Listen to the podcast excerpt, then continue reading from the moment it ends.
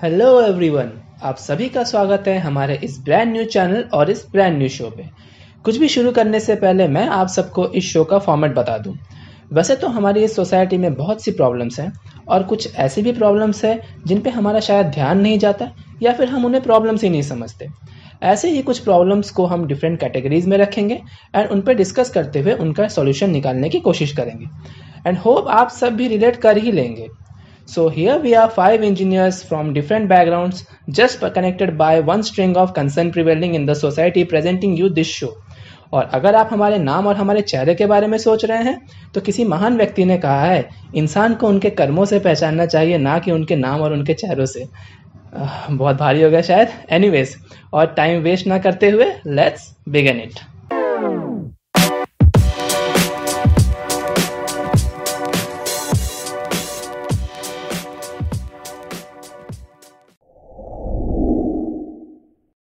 From the very beginning of the time, engineers are entitled to be the creators. They had a dignity and a position in the society. पर अब धीरे धीरे ऐसा लगने लगा है कि इंजीनियर्स और इंजीनियरिंग की डिग्री बस एक नाम की रह गई है और अपना सारा चाम गवा चुकी है तो what are your opinions on this obviously charm तो खोएगी ही क्योंकि आज के ज़माने में अगर हम पत्थर उछाले तो वो या तो इंजीनियरिंग कॉलेज में जाके गिरेगा या किसी इंजीनियर के ऊपर जाके गिरेगा। क्योंकि हमारे देश में कुल मिला के दस हज़ार से भी ज़्यादा कॉलेजेस हैं इंजीनियरिंग के। एंड 2016-17 में बताया गया था कि 51 परसेंट सीट्स वेकेंट जाते हैं हर साल। और अब तो 2020 में और न्यू नए इंजीनियरिंग कॉलेजेस बनने भी बंद हो गए हैं। क्योंकि इतने सारे कॉलेजेस हैं कि वहाँ पे उतने बच्चे नहीं होते जितने कॉलेजेस हैं। तो इसीलिए इसका चाम गिरते जा रहा है। ऊपर से पेरेंट्स का प्रेशर अलग रहता है कि हर कोई बच्चे को बोलता है कि यार तू इंजीनियर बन जा इंजीनियर बन जा। इसी के लिए इसने चाम खो रहे जैसे कि हम सबको पता है कि excess of anything is not good तो जैसे कि इंजीनियरिंग के चार साल के कैरियर में चालीस से भी ज़्यादा सब्जेक्ट्स पढ़ाए जाते हैं, इतने सारे एग्ज़ाम्स देते हैं और काफ़ी सारे इरेलीवेंट सब्जेक्ट्स भी हमको पढ़ाई जाती है जो कि हमारे जॉब से कोई भी रेलिवेंस नहीं रखती है। अपने मम्मी पापा के दबाव में आके मैंने इंजीनियरिंग में घुस तो गई। उसके बाद चार साल में जो झेली हो, उसके बाद अभी जो मैं जॉब कर रही हूँ, उसके साथ मेरे डिफरेंट सब्जेक्ट जो मैंने पढ़े हैं, उसका कोई संबंध ही नहीं है। सो आई डोंट थिंक कि इतने सारे सब्जेक्ट्स होने चाहिए। So basically for me that is where engineering lost its charm for okay so मेरे केस में तो उल्टा ही था। मेरे पे प्रेशर था कि इंजीनियरिंग मत ले। बिकॉज़ मेरे घर पे every one is an engineer तो सबको पता है कि अभी बहुत यू नो सैचुरेटेड हो गया है ये प्रोफेशन बट एज मुझे इंटरेस्ट था तो मैंने ज़बरदस्ती बहुत बहुत ज़बरदस्ती करके मैं इंजीनियरिंग में घुसी. And I also don't regret it any ways और इरेलीवेंट सब्जेक्ट की बात करूँ Uh, तो यस आई अग्री कि हाँ बहुत सारे सब्जेक्ट्स हैं जो इरेलीवेंट है. लेकिन कुछ सब्जेक्ट्स ऐसे भी है कि हाँ हम लोग प्रैक्टिकली यूज़ नहीं करते but that is required those knowledges are required तो इसीलिए यहाँ पे हम लोगों को यू नो इलेक्टिव सब्जेक्ट्स अगर बात करें तो यहाँ पे उसका कॉन्सेप्ट ला सकते हैं। तो इलेक्टिव सब्जेक्ट्स में क्या होता है ना, हम लोग कुछ भी मतलब कोई भी चाहे तो they can pick and choose कि हाँ ये इसमें ये ये करना है, वो करना है। और कुछ इंस्टीट्यूशन ऐसे भी होते हैं जो इलेक्टिव सब्जेक्ट्स देते हैं, जैसे कि मेरे कॉलेज में था। बस पेपर में लिखा था कि elective subjects are there from this semester लेकिन प्रैक्टिकली वो लोग कभी इम्प्लीमेंट करते नहीं है। तो वो एक प्रॉब्लम है। अगर इलेक्टिव सब्जेक्ट्स रखे तो लोग को, लोगों को बहुत आसानी होगी कि अगर जिसको भी, जिसमें इंटरेस्ट है एक्स्ट्रा सब्जेक्ट्स पढ़ने के लिए तो वो पढ़ सकता है। हाँ इसमें एक अभी जियो एक यूनिवर्सिटी निकाल रहा है, जहाँ पे वो इलेक्टिव सब्जेक्ट्स के पे ही इंजीनियरिंग कर रहा है। किसी को अगर मशीन लर्निंग सीखना है तो वो चार साल मशीन लर्निंग ही सीखेगा। एआई सीखना है तो एआई के ऊपर ही इंजीनियरिंग है। आईओटी के लिए इंजीनियरिंग है। तो ऐसे करके वो इंटरेस्ट और बढ़ा सकते हैं। एंड जो जो सब्जेक्ट्स जो रिलेटिव नहीं है उनके एम से वो हट सकते हैं। तो हाँ. ये बहुत बड़ा इनिशिएटिव है। एंड ये बाकी कॉलेजेस को भी फॉलो करना चाहिए कि फ़र्स्ट ईयर में बेसिक्स पढ़ा लो एंड फिर इलेक्टिव्स दे दो। जियो तो जियो कर रहा है। मैंने, काश ये अपॉर्चुनिटी हम लोगों में मिलता कि हाँ स्टार्टिंग से, क्योंकि मेरा बहुत ही मन था कि हाँ ए आई करूँगा मशीन लर्निंग करूँगा रोबोटिक्स में घुसूँगा। बट वही घिसा पीटा, वही C C plus plus Java system dot out dot println ये क्यों बार बार चला रहा है? हर कॉलेजेस वही सी सी प्लस प्लस जावा इसी में क्यों इतना फोकस कर रहे हैं? भाई, तुम कुछ भी बोल पर सी और सी प्लस प्लस कुछ मत बोल। ये मेरे फेवरेट सब्जेक्ट है। और इनके बिना तो कंप्यूटर साइंस बस बस नाम की है। क्योंकि अगर देखा जाए तो most of the languages are based upon these languages only तो मुझे जहाँ तक लगता है, ये समय के अनंत काल तक रहने वाले हैं। अनंत काल तक तो रहेगा, वो ठीक है। पर जो अभी अगर देखा जाए, जो इंजीनियरिंग करते हैं, उनको मोस्टली जॉब चाहिए। तो उसके लिए अगर वो जॉब या इंडस्ट्री में घुसना चाहते हैं तो उनको कटिंग एज टेक्नोलॉजी आना चाहिए, जो कि सी सी प्लस प्लस जावा नहीं है। क्योंकि जावा में भी हमारे कॉलेजेस हाइबरनेट स्प्रिंग नहीं पढ़ाते हैं। आजकल इंडस्ट्री में चाहिए मॉन stack developer mean stack developer Ruby on Rails Go वो कब पढ़ाएँगे हमारे कॉलेजेस और उस वो नहीं पढ़ाएँगे तो लोग क्या करते हैं कि इंजीनियरिंग खत्म करो, फिर एक्स्ट्रा पैसा डालो एंड छः महीने के या बारह महीने का कोर्स करो एंड फिर वहाँ से एक अच्छा डिसेंट जॉब मिल जाता है उनको। तो इंजीनियरिंग करने का फ़ायदा ही क्या रहा? अगर छः महीने, बारह महीने, अठारह महीने में उनको एक अच्छा लैंग्वेज एक कटिंग एज टेक्नोलॉजी सीख के वो जॉब पा सकते हैं तो। अब हम लोग बात कर ही रहे हैं इंडस्ट्री में घुसने की। तो डोंट यू गाइस अग्री कि हमारा जो जॉब सिलेक्शन प्रोसीजर होता है, कुछ ज़्यादा ही हेक्टिक और कुछ ज़्यादा ही, मैंने वेग होता है। Like why should the quantitative aptitude decide our career in our industry और नॉट आई डोंट थिंक कि जब जो साल मतलब इंजीनियरिंग के चार साल में हमको पढ़ाया नहीं गया फाइनल ईयर में उसको बस ऐसे ही रट्टा मरवा के, उसको प्रैक्टिस करवा के फाइनल ईयर में इतना ज़्यादा हेक्टिक करके उसको हमारा एलिमिनेशन राउंड का ये रख देते हैं। So how far do you think is that eligible और इट शुड बी द मेरे हिसाब से तो क्वांटिटी और एप्टीट्यूड आपका इंजीनियरिंग में बहुत मैटर करता है। बट अभी तक हम लोग जब भी बचपन से जो भी करते आ रहे हैं, हर एक के पीछे एक लॉजिकल रीजनिंग रहता है।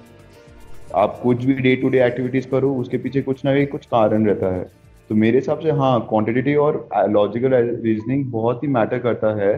बट इंजीनियरिंग के समय हम लोग इसमें इतना इसको महत्व नहीं देना चाहिए, क्योंकि आजकल लोग इसी पे ज़्यादा फोकस कर रहे हैं रादर देन कि उन लोगों टेक्निकल स्किल्स क्या है। तो हाँ मेरे जैसे दोस्त ने कहा कि इसको ज़्यादा ही महत्व दिया जा रहा है, जो कि नहीं देना चाहिए। I totally get the importance of aptitude and reasoning हाँ वो चेक करता है कि बंदा या बंदी कितने अलर्ट है या कितने स्मार्ट है। पर अगर कोई कंपनी जाता है टेक्निकल कॉलेजेस बच्चे उठाने के लिए, बच्चे उठाने से यहाँ मेरा मतलब है कैंपस सिलेक्शन तो वो, उनका बेसिस पहला होना चाहिए कि टेक्निकल स्किल्स क्या है। रादर देन कि वो लॉजिकल रीजनिंग में कैसे हैं या एप्टी में कैसे हैं। उसके वजह से पहले ही राउंड में वो बहुत जन को छांट देते हैं, जिसके वजह से अच्छे स्टूडेंट का भी मोरल डाउन हो जाता है। जो कि उनके लिए बहुत खराब होता है फर्दर लाइफ में। अच्छा ठीक है तो यहाँ पे मैं थोड़ा ज्ञान फेंकूँगी। मैं अगर बात करूँ फ़र्स्ट क्वांटिटेटिव एप्टीट्यूड का जो इम्पोर्टेंस होता है तो अगर साइंटिफिकली हम लोग अगर रिसर्च वगैरह करें तो पता चलता है कि जैसे मेरे दोस्त ने कहा कि मेंटल अलर्टनेस उसके बाद एनालिसिस एंड लॉजिकल मतलब बहुत सारे सिचुएशन ऐसे आते हैं जहाँ पे हमको एनालिसिस पावर हमारा ज़रूरी होता है।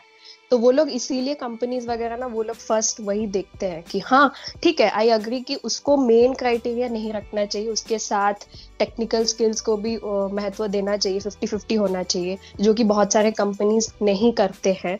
तो इसीलिए मैं ये नहीं बोलूँगी कि क्वान्टिटेटिव एप्टीट्यूड नहीं होना चाहिए फ़र्स्ट राउंड में कम्प्लीटली बट हाँ ये बोलना चाहूँगी कि it should be in percentages as in equal amount of importance देना चाहिए फ़र्स्ट राउंड में, क्योंकि कभी कभी ऐसा होता है कि किसी किसी का क्वान्टिटी एप्टी इतना अच्छा नहीं होता लेकिन टेक्निकल स्किल्स बहुत ज़्यादा स्ट्रांग होता है ठीक है? तो अगर फिफ्टी फिफ्टी इम्पोर्टेंस दिया जाए तो वो फेयर होगा।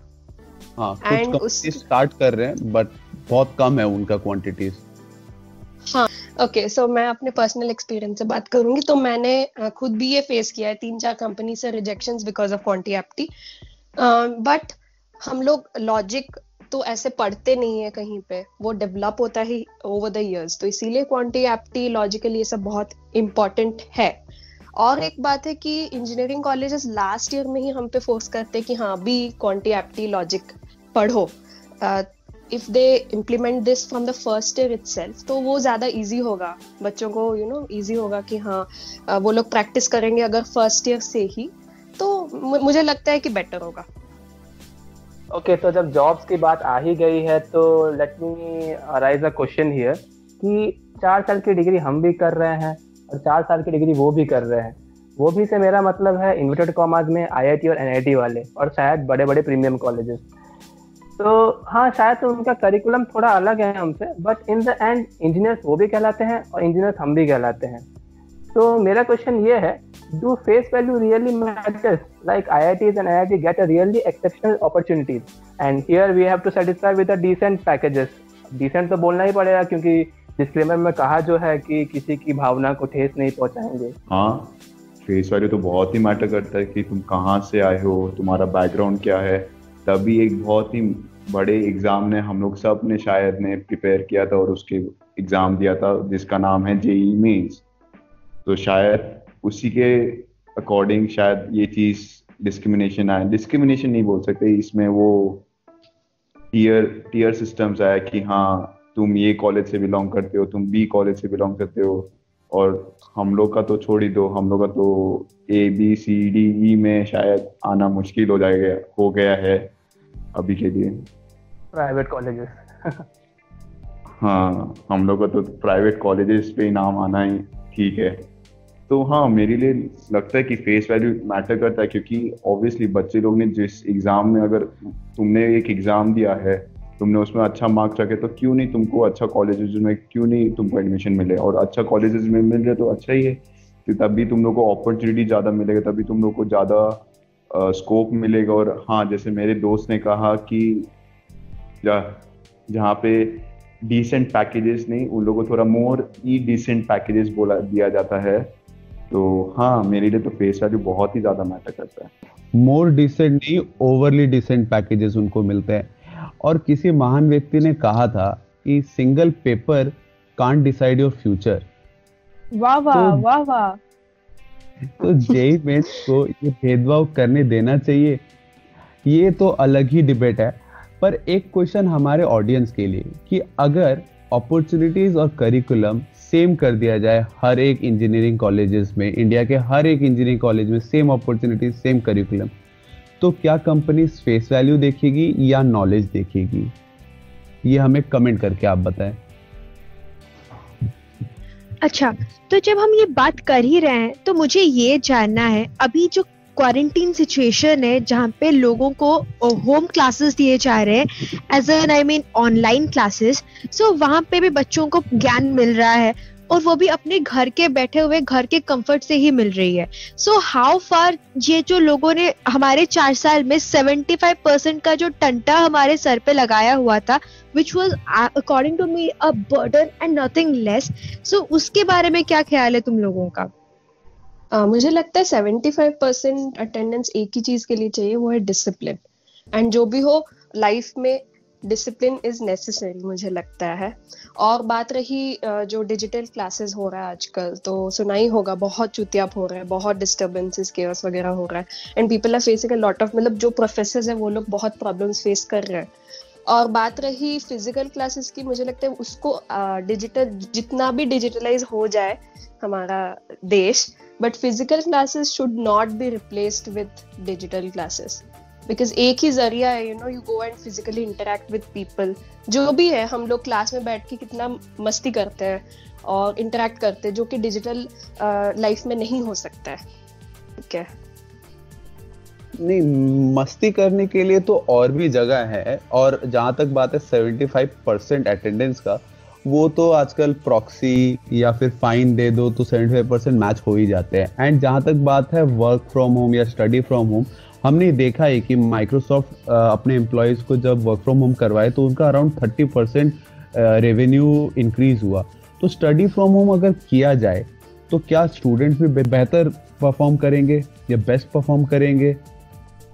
चलो, वो सब तो ठीक है। रहा बात यहाँ वर्क फ्रॉम होम का तो क्या तुम्हें लगता है कि वर्क लाइफ बैलेंस लोगों का अच्छा चल रहा है? जहाँ लोग छः घंटा ऑफ़िस में काम कर रहे हो, वहाँ यहाँ पे लोग बारह बारह घंटा काम कर रहे हैं। और रहा बात स्टडी फ्रॉम होम का।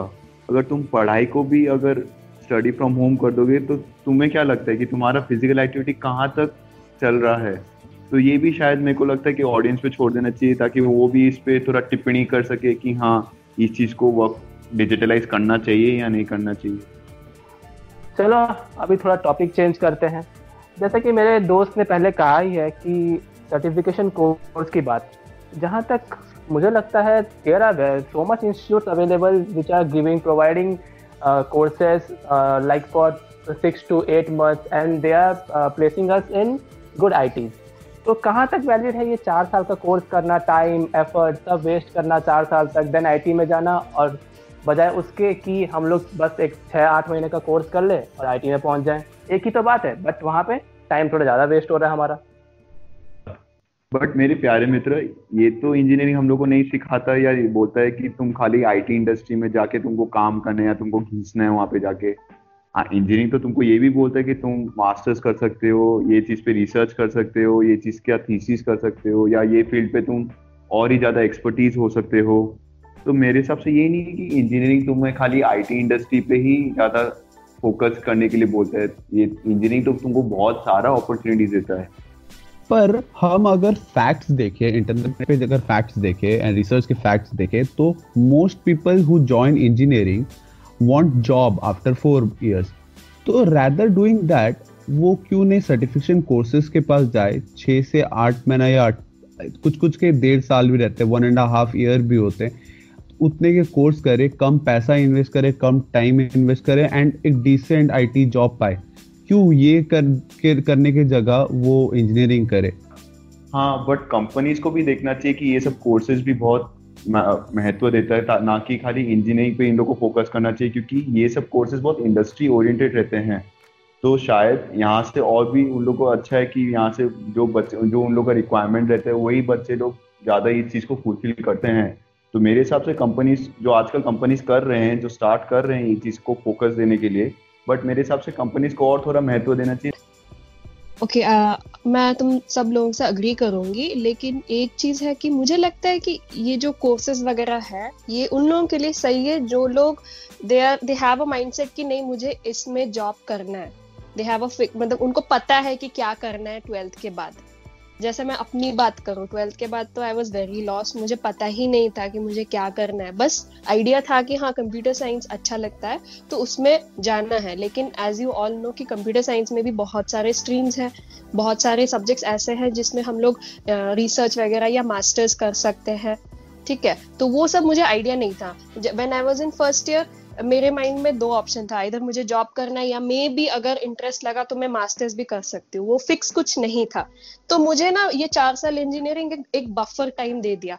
आज भी अगर मैं ट्वेल्थ मतलब if I roll back time अगर मुझे कोई पूछे कि तुझे चार साल इंजीनियरिंग लेना है या आठ महीने का कोर्स करके जॉब करना है तो आई ऑलवेज चूज़ कि चार साल इंजीनियरिंग करना है। क्योंकि ये चार साल मुझे गेव मी अ प्रोस्पेक्ट कि हाँ मुझे ये करना है, इसमें इसमें मेरा इंटरेस्ट है और मुझे एक्सप्लोर करने का बहुत टाइम मिला। तो इसीलिए मुझे लगता है कि four years of engineering is better for those who do not have मतलब एक माइंड में पिक्चर नहीं कि क्या करना है उनको uh, आगे जाके। So rightfully said my friend engineering is definitely not just about getting into a industry based company या फिर कोई हायर स्टडीज़ के लिए ही सिर्फ़ इंजीनियरिंग नहीं करता है। Engineering is definitely a buffer period जिसमें हमको काफ़ी सारे इंसाइट्स मिलते हैं। सो so, और एक भी एस्पेक्ट होता है इंजीनियरिंग के बाद जो हम कर सकते हैं that is entrepreneurship so basically I feel that is really required in this point of time जहाँ पे इतने ज़्यादा लोग इंजीनियरिंग करके निकलते हैं but they don't have a job so there is a requirement of job givers is well so what are your opinions on this जहाँ तक ऑन्टरप्रेन्योरशिप की बात है तो मुझे याद आ रहा है कि मेरे चार साल के इंजीनियरिंग करियर में मैंने और मेरे दोस्तों ने मिलकर तीन चार आइडियाज़ पे काम किया था। बट कुछ बात बनी नहीं, क्योंकि कुछ राइट डायरेक्शन मिला ही नहीं। बस करिकुलम में एक एंटरप्रेन्योरशिप करके एक कोर्स हुआ करता था बट वो एग्ज़ाम तक ही सीमित था।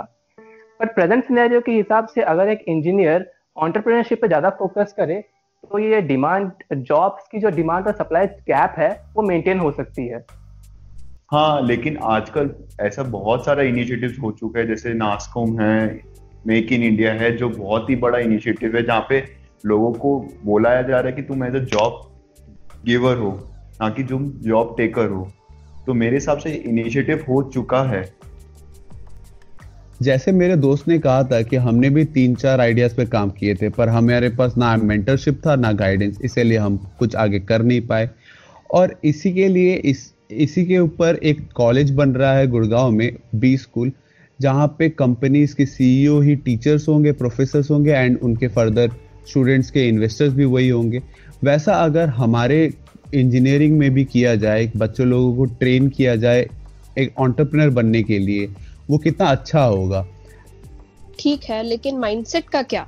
जैसे तुम लोगों को पता ही होगा कि हमारा सोसाइटी का माइंडसेट है जॉब सिक्योरिटी चाहिए। तो ऑन्टरप्रनरशिप तो जो भी हो, थोड़ा तो रिस्की है। और हमारे इंस्टीट्यूशन में प्रोफेसर लोग ऐसे ही बोलते हैं ना कि हाँ पढ़ाई नहीं करोगे तो जॉब नहीं मिलेगी। और मेंटरशिप वगैरह जो, जैसे मेरे दोस्त ने कहा, वो भी लैक करता है इंस्टीट्यूशन में, जिसके लिए लोग इसमें आगे नहीं बढ़ बढ़ पा रहे हैं, ठीक है कॉन्फिडेंस नहीं आ रहा है। तो इसीलिए मुझे लगता है यही सोसाइटी वाला माइंडसेट चेंज करना पड़ेगा। जो भी जितने भी प्रोग्राम्स हो जाए, उस पर पार्टिसिपेशन इज़ नेसेसरी एंड वो होगा ओनली वेन लोगों का माइंडसेट थोड़ा चेंज होगा। करेक्ट जैसे मेरे दोस्त ने कहा था गवर्नमेंट भी NASSCOM stand up India startup India make in India made in India बहुत कुछ कर रही है। पर हमारे मेंटालिटी को चेंज करना पड़ेगा, क्योंकि आज के टाइम में हमारे Indian engineering colleges are making job seekers rather than making job givers जो कि उनको वाइस वर्षा करना चाहिए। क्योंकि हमारे प्रधानमंत्री ने भी कहा है कि हमें आत्मनिर्भर होना है। Right right. शायद आत्मनिर्भर बनने से ही हमारी आगे आने वाली पीढ़ियाँ nine to five job seeker से ज़्यादा अब जॉब गिवर्स बनेंगे। और किसी ने सही कहा है।